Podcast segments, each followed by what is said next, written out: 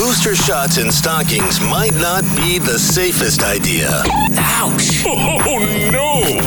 Happy holidays from Reed Wilkins and Inside Sports on six thirty Chat.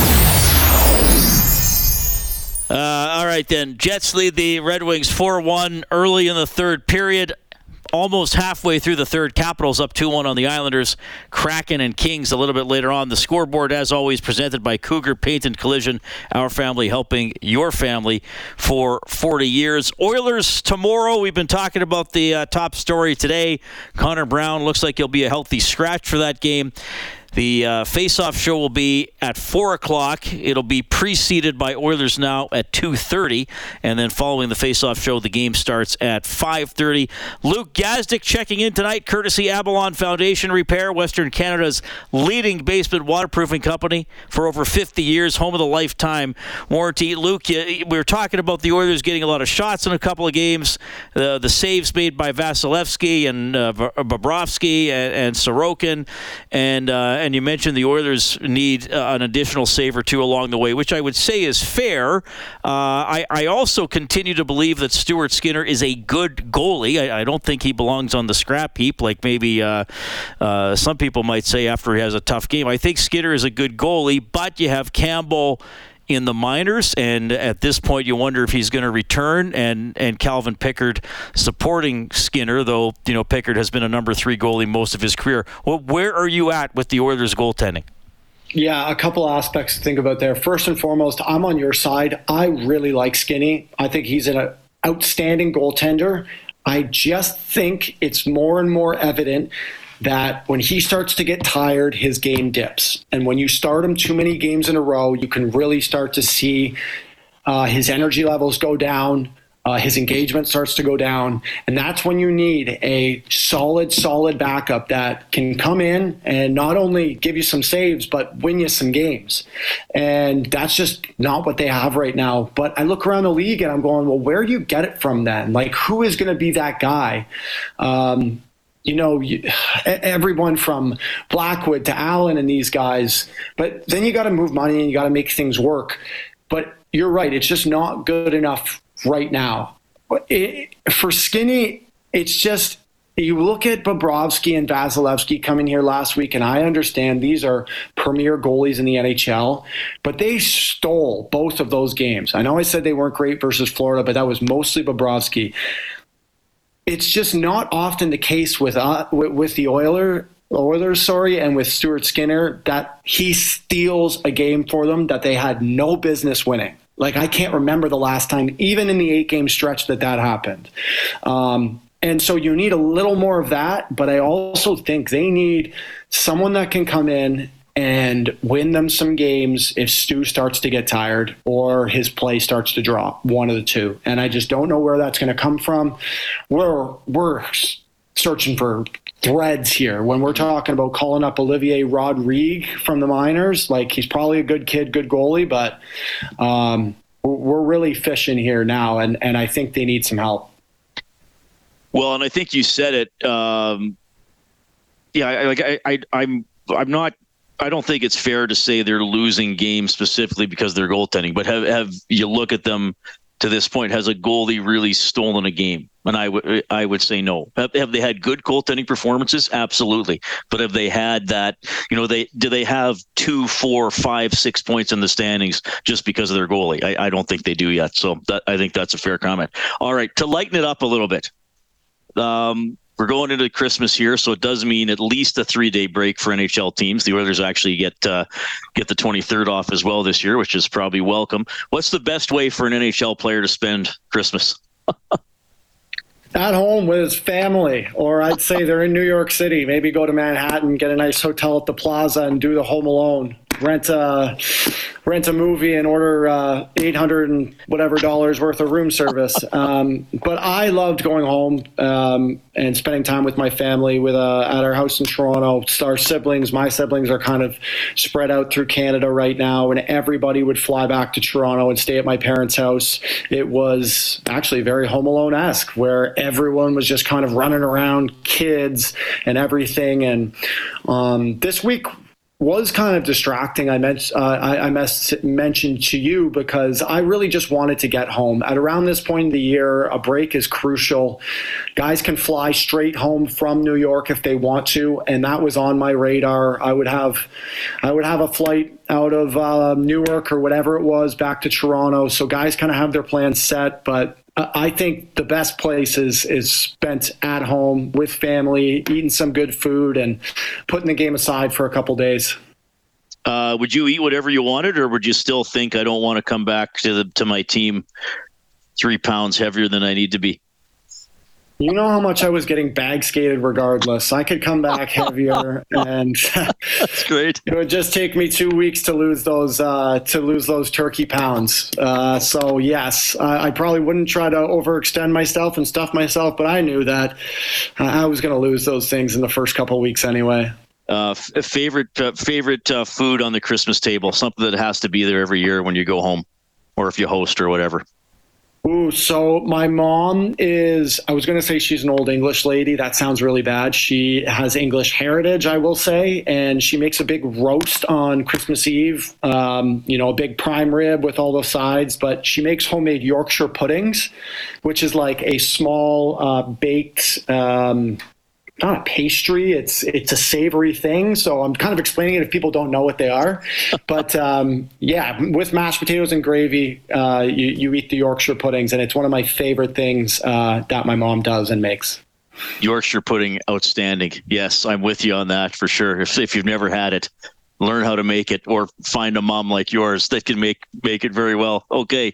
Hey, Luke, this is a pleasure. I, I know you're on again next week, but Merry Christmas. Great insight on the Oilers. We really appreciate that. Thank you so much for your time, sir. Not a problem, Reed. Merry Christmas, and I'll talk to you next week. That is Luke Gazdic doing a great job on this show and on television. Really starting to carve out a path as an excellent broadcaster. And when he's on Inside Sports, it's courtesy Avalon Foundation Repair, Western Canada's leading basement waterproofing company for over fifty years, home of the lifetime warranty. Uh, yeah, the Oilers do not have a great record, thirteen, fifteen, and one. I still believe they are a good team, and, and I think ten and six over the last sixteen games, maybe a, a better indication of where they're at. Um, now, if they lose their next two, well, then they'll have had an eight-game winning streak and just be five hundred in their last sixteen games. So we'll see how it goes. The the goaltending is an issue. Uh, and Campbell does not really appear to be taking steps back towards the N H L while playing for the Condors. He's had some games that look like that. Then he, like, I'm going to throw this out there as a bit of an aside. Are we at the point where Olivier Rodrigue might play games for the Oilers this season? I mean, it, it could happen. He's the better of the two goalies in the minors right now. Anyway, just just keep that in mind as, as a what if. Um, and, and oddly enough, I think even though the Oilers are, are scoring more than they were earlier in the season, and for the most part the power play is better, we've seen a drop-off or some absences when it comes to the support scoring. I don't mind Fogel's season. He doesn't finish as many chances as you would like, but that's kind of him as a player, and he'll probably still get somewhere in the mid-teens in goals like he usually does. Brown, as we've talked about, extremely disappointing. I, I think Ryan McLeod, with just a couple of goals, uh, hasn't provided the support scoring that he's needed either. Uh, has Draisaitl looked a little more human lately? Probably, and, and probably the same deal with Kane, who you know apparently is, is fighting through some sort of an injury, but still playing. So maybe you might need some sort of support score or, or a Nick Bjugstad type who can play third or fourth line center and score a little bit. And, you know, you'd like to improve the defense uh, a little bit, I think, with somebody who can be a bit of a stopper. So those are still the things per, to, for me preventing the Oilers from becoming a great team. I, I do think they are a good team. I can't guarantee they're going to make the playoffs. I still think they're going to make it interesting. Um, but, yeah, some things that uh, I think we knew were question marks coming into the season, such as, you know, maybe needing a Bjugstad type and, uh, you know, maybe needing somebody on defense, and, and then a couple things that have been bigger problems, at least for me, than I thought they might be, such as the goaltending and then such as, you know, Connor Brown and some other supporting offensive players. I'm happy to hear from you, seven eight zero, four nine six, zero zero six three. It's Inside Sports on six thirty Chat. Inside Sports listeners, yes, all fourteen of you, it's Kellen Kennedy, your text boy and technical producer of the show, wishing you a very Merry Christmas and a Happy New Year. Oh, that was nice, Kellen. Thank you. I liked yours the best of those three that have played. The, the first one was kind of creepy, I thought. I thought so, too. But I'm biased, right? So just between you and me and our fourteen listeners, a couple of whom have uh, written in tonight, seven eight zero, four nine six, zero zero six three. What do we have? Mm-hmm. Uh, we'll go with A H, who's texted in, wants to wish us both a very Merry Christmas, and uh, wants to pass it on to Rob on game nights, too. Sure. He says, Merry Christmas, as this is your last non-game night before uh, Christmas, or game night broadcast before Christmas, I should uh, should say. Uh, by the way, remember, there are two types of people in this world. He says, those that think that Die Hard is a Christmas movie, and those that are wrong. Merry Christmas to you and yours. That's from A H. Yeah, it's clearly not a Christmas movie. It's set at Christmas, but it does not embody the values and spirit of Christmas. If you took out the Christmas setting, Die Hard is exactly the same movie. If you just said it's set July fourteenth. Therefore, it's not a Christmas movie. Other movies need Christmas to deliver the same message and have the same plot, mm. such as Elf. Gotcha. I mean, if you look at it that way, it's really not debatable. Awesome. Well, they, that's a, another night for another time to debate that tub, uh, that subject. Although apparently yeah, I, I did know. it just now. There we go. You made your point. Uh, Richard texted and says, extremely good insight by Luke. Spot on. Very inconsistent team. And that's the scary thing. That's from Richard. Uh, well, that is scary. Well, and that's the thing. And that's what I was touching on early, earlier. If they had gone eight and three in their last eleven games, but had gone, let's say, win-win-loss, win-win-win-loss. Where am I at now? Win-loss, win-win. That would be eight and three. You never would have won more than three in a row, but you never would have lost more than one in a row. Would you feel better than having a win eight and now an L three? And the fear of it going to an L four and an L five uh, in about forty-nine hours. Just saying. Mm-hmm. Uh, the Burger King texts in. Outstanding. And says, Reed, his Brown... His hat is made of... His crown is made of ground beef. He says, Reed Brown is absolutely useless in almost all areas on the ice. The only thing I credit him for is his penalty killing. He's missed countless number of grade A scoring chances despite playing with two of the best... Uh, of the world's best players, rather. He e- either misses or shoots the puck wide. Useless. That's from the Burger King. Uh, well... I think, personally, Burger King, I understand you're frustrated. I think we can g- go without using words like useless, but clearly underwhelming, clearly not, not good enough. I mean, yeah, one point in, I know he hasn't played every game, but we're a third of the way into the season. He missed a few games. I mean, I mean, there are some players who you don't think about offense at all that have more points than Brown. So, yeah, not good. Uh, we'll go to Tony quickly for a phone call. Tony, go ahead. Hey, Reed, how's it going? Good. So... I need to vent a little bit because, you know what, I am getting beyond annoyed. So we have a guy, Skinner. I don't want to hate on him, but he he kind of cost us a game against Tampa, right? He gave up an, an easy one to Anders Lee last night, and now we're talking about bringing up a guy where I'm watching the Bakersfield Condors right now as we speak. And I don't know Olivier Rodrigue is not ready for the N H L. No, he I probably just, isn't, but that's what I'm saying. Is it going to be that... De- and that's just me speculating, Tony. I'm, that's what I'm saying. Are they going to be that desperate? They're going to have to look at Rodrigue. But there's but there's other things that... But there's two other things that are bothering me right now. We have Ernie, where he's been a healthy scratch. We have Brown, McLeod. Like, we have a few guys, but yet we have two guys... Like, we have Raphael Lavoie, who's in... the A H L right now. I'm not gonna he's not ripping it up, but he can do whatever Ernie can, and he's younger, right? And it's just one of these things that people got to understand that it's gonna take that when it comes to a goaltender. I would not touch Blackwood. I would not touch um what's the other guy's name? Like, there are four or five goaltenders, and the only ones I'd maybe look at is Vemelka if Arizona would be happy to co- to release him. Mm-hmm. And I know we're not going to get Hart because that's going to be a huge package. Like, right now, and I'm sorry to say, but I don't trust Skinner because he, he because he goes from post to post very slow, and as soon as he lets up a, a, a weak one, it looks like it gets to his confidence. Like, what do like what do we gotta do to spark this team compared to last season? Uh, well, I, I mean, again, with the goaltending, Pickard's going to play tomorrow. Skinner's going to play on Friday. Uh, then they get a little bit of a break over Christmas. Uh, then Skinner probably plays two out of the three after Christmas. I think. I, I mean, here's the thing: if they win tomorrow, everybody feels better. Right, if they if they can win both, which is going to be tough, then they're twelve and six under Knoblauch. That's two thirds of their points. If they lose the next two, then again they're they're eight and eight in a sixteen game stretch that includes an eight game winning streak. Um, maybe maybe these last and look, if I'm going to look at the whole story, maybe these last three games are one off. Maybe they just played a couple of really good goalies and had an off night against the Panthers. Maybe they have been sparked. But you got to keep getting more information on the team.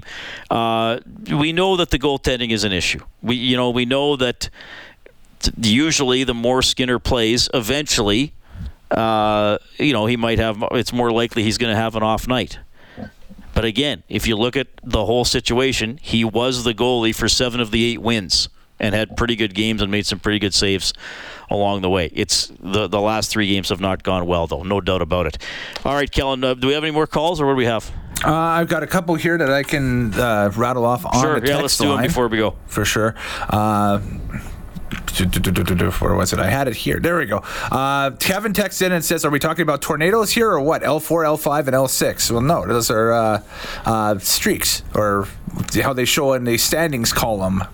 Yeah. Oh, is that how tornadoes are measured? Yeah. Well, no, I didn't those pay are enough F attention a, during Twister. There's there's there's F five, F four, F three for tornadoes. We're talking L four, L five, oh, L six yes. as in Sorry, okay. standings and losing stuff and, you know, all the negative things. I also got an unknown text that came in that said, why was Connor Brown given all his bonuses at the ten-game mark instead of progressively at the twenty, forty, sixty-game mark, as was initially reported? That would have made much more sense. It would. I totally agree with that. And and, I, and I've said that before. That surprised me, that he got a ten-game bonus. And, yeah, I remember doing the free agency show with Bob, and Bob was initially speculating Uh, that I think it was going to be thirty and fifty games or, or something like that. I mean, the the ten-game bonus, you were basically saying, well, of course you're going to get it. Um, and I I know some people were saying, send him down after nine games. Don't let him get the bonus. I think that would have been too soon. If it's a fifty-game bonus, you know, then maybe you could look into that or scratch him enough that, that he doesn't get there. But, yes, th- this could be a very bad situation with Brown. If he doesn't come on, Luke Gazdic thinks he might come on and be an important player. I hope so. But if he doesn't come on, then he's going to leave the team and probably get a very uh, low-paying contract from somebody else next year, while the Oilers are going to be uh, you know, having that three point two or whatever it is against the cap. That's, that's a totally fair criticism, I think, of the contract. Mm-hmm. Uh, Janet in Saint Albert texting us, wishing us a very Merry uh, Christmas. Uh, says, same plot like yep. all those Hall- Hallmark movies. Merry Christmas from the sometimes fifteenth listener, Janet in Saint Albert. Yeah, so, Janet, get us gift certificates to the good board game store there. That's a nice spot. Uh, do one more, Kellen, before we go. Certainly. Uh, Cowtown Bob texting in. And his incredible dancing cows. I wish you all the best this festive season. Please don't worry about the Oilers. They have two games in hand over the Dogs, and there is lots of time left. Oh, the Coyotes, the Dogs. I get it now. Uh, they are a great team, but uh, need a change in goal and another defenseman. The Flames can help them in both regards. If I were the Oilers, I'd give the Flames Nurse, uh, uh, or this is the trade he's proposing, Nurse for Vladar and Tanev. Wow. Okay. All right. Thanks, everybody. Yes, it is the uh, last Inside Sports before Christmas, so Merry Christmas, but I'm sure I'll talk to uh, most of you on the game broadcast over the next two days. Face-off show at four tomorrow, game at five thirty. Thanks for listening, everybody.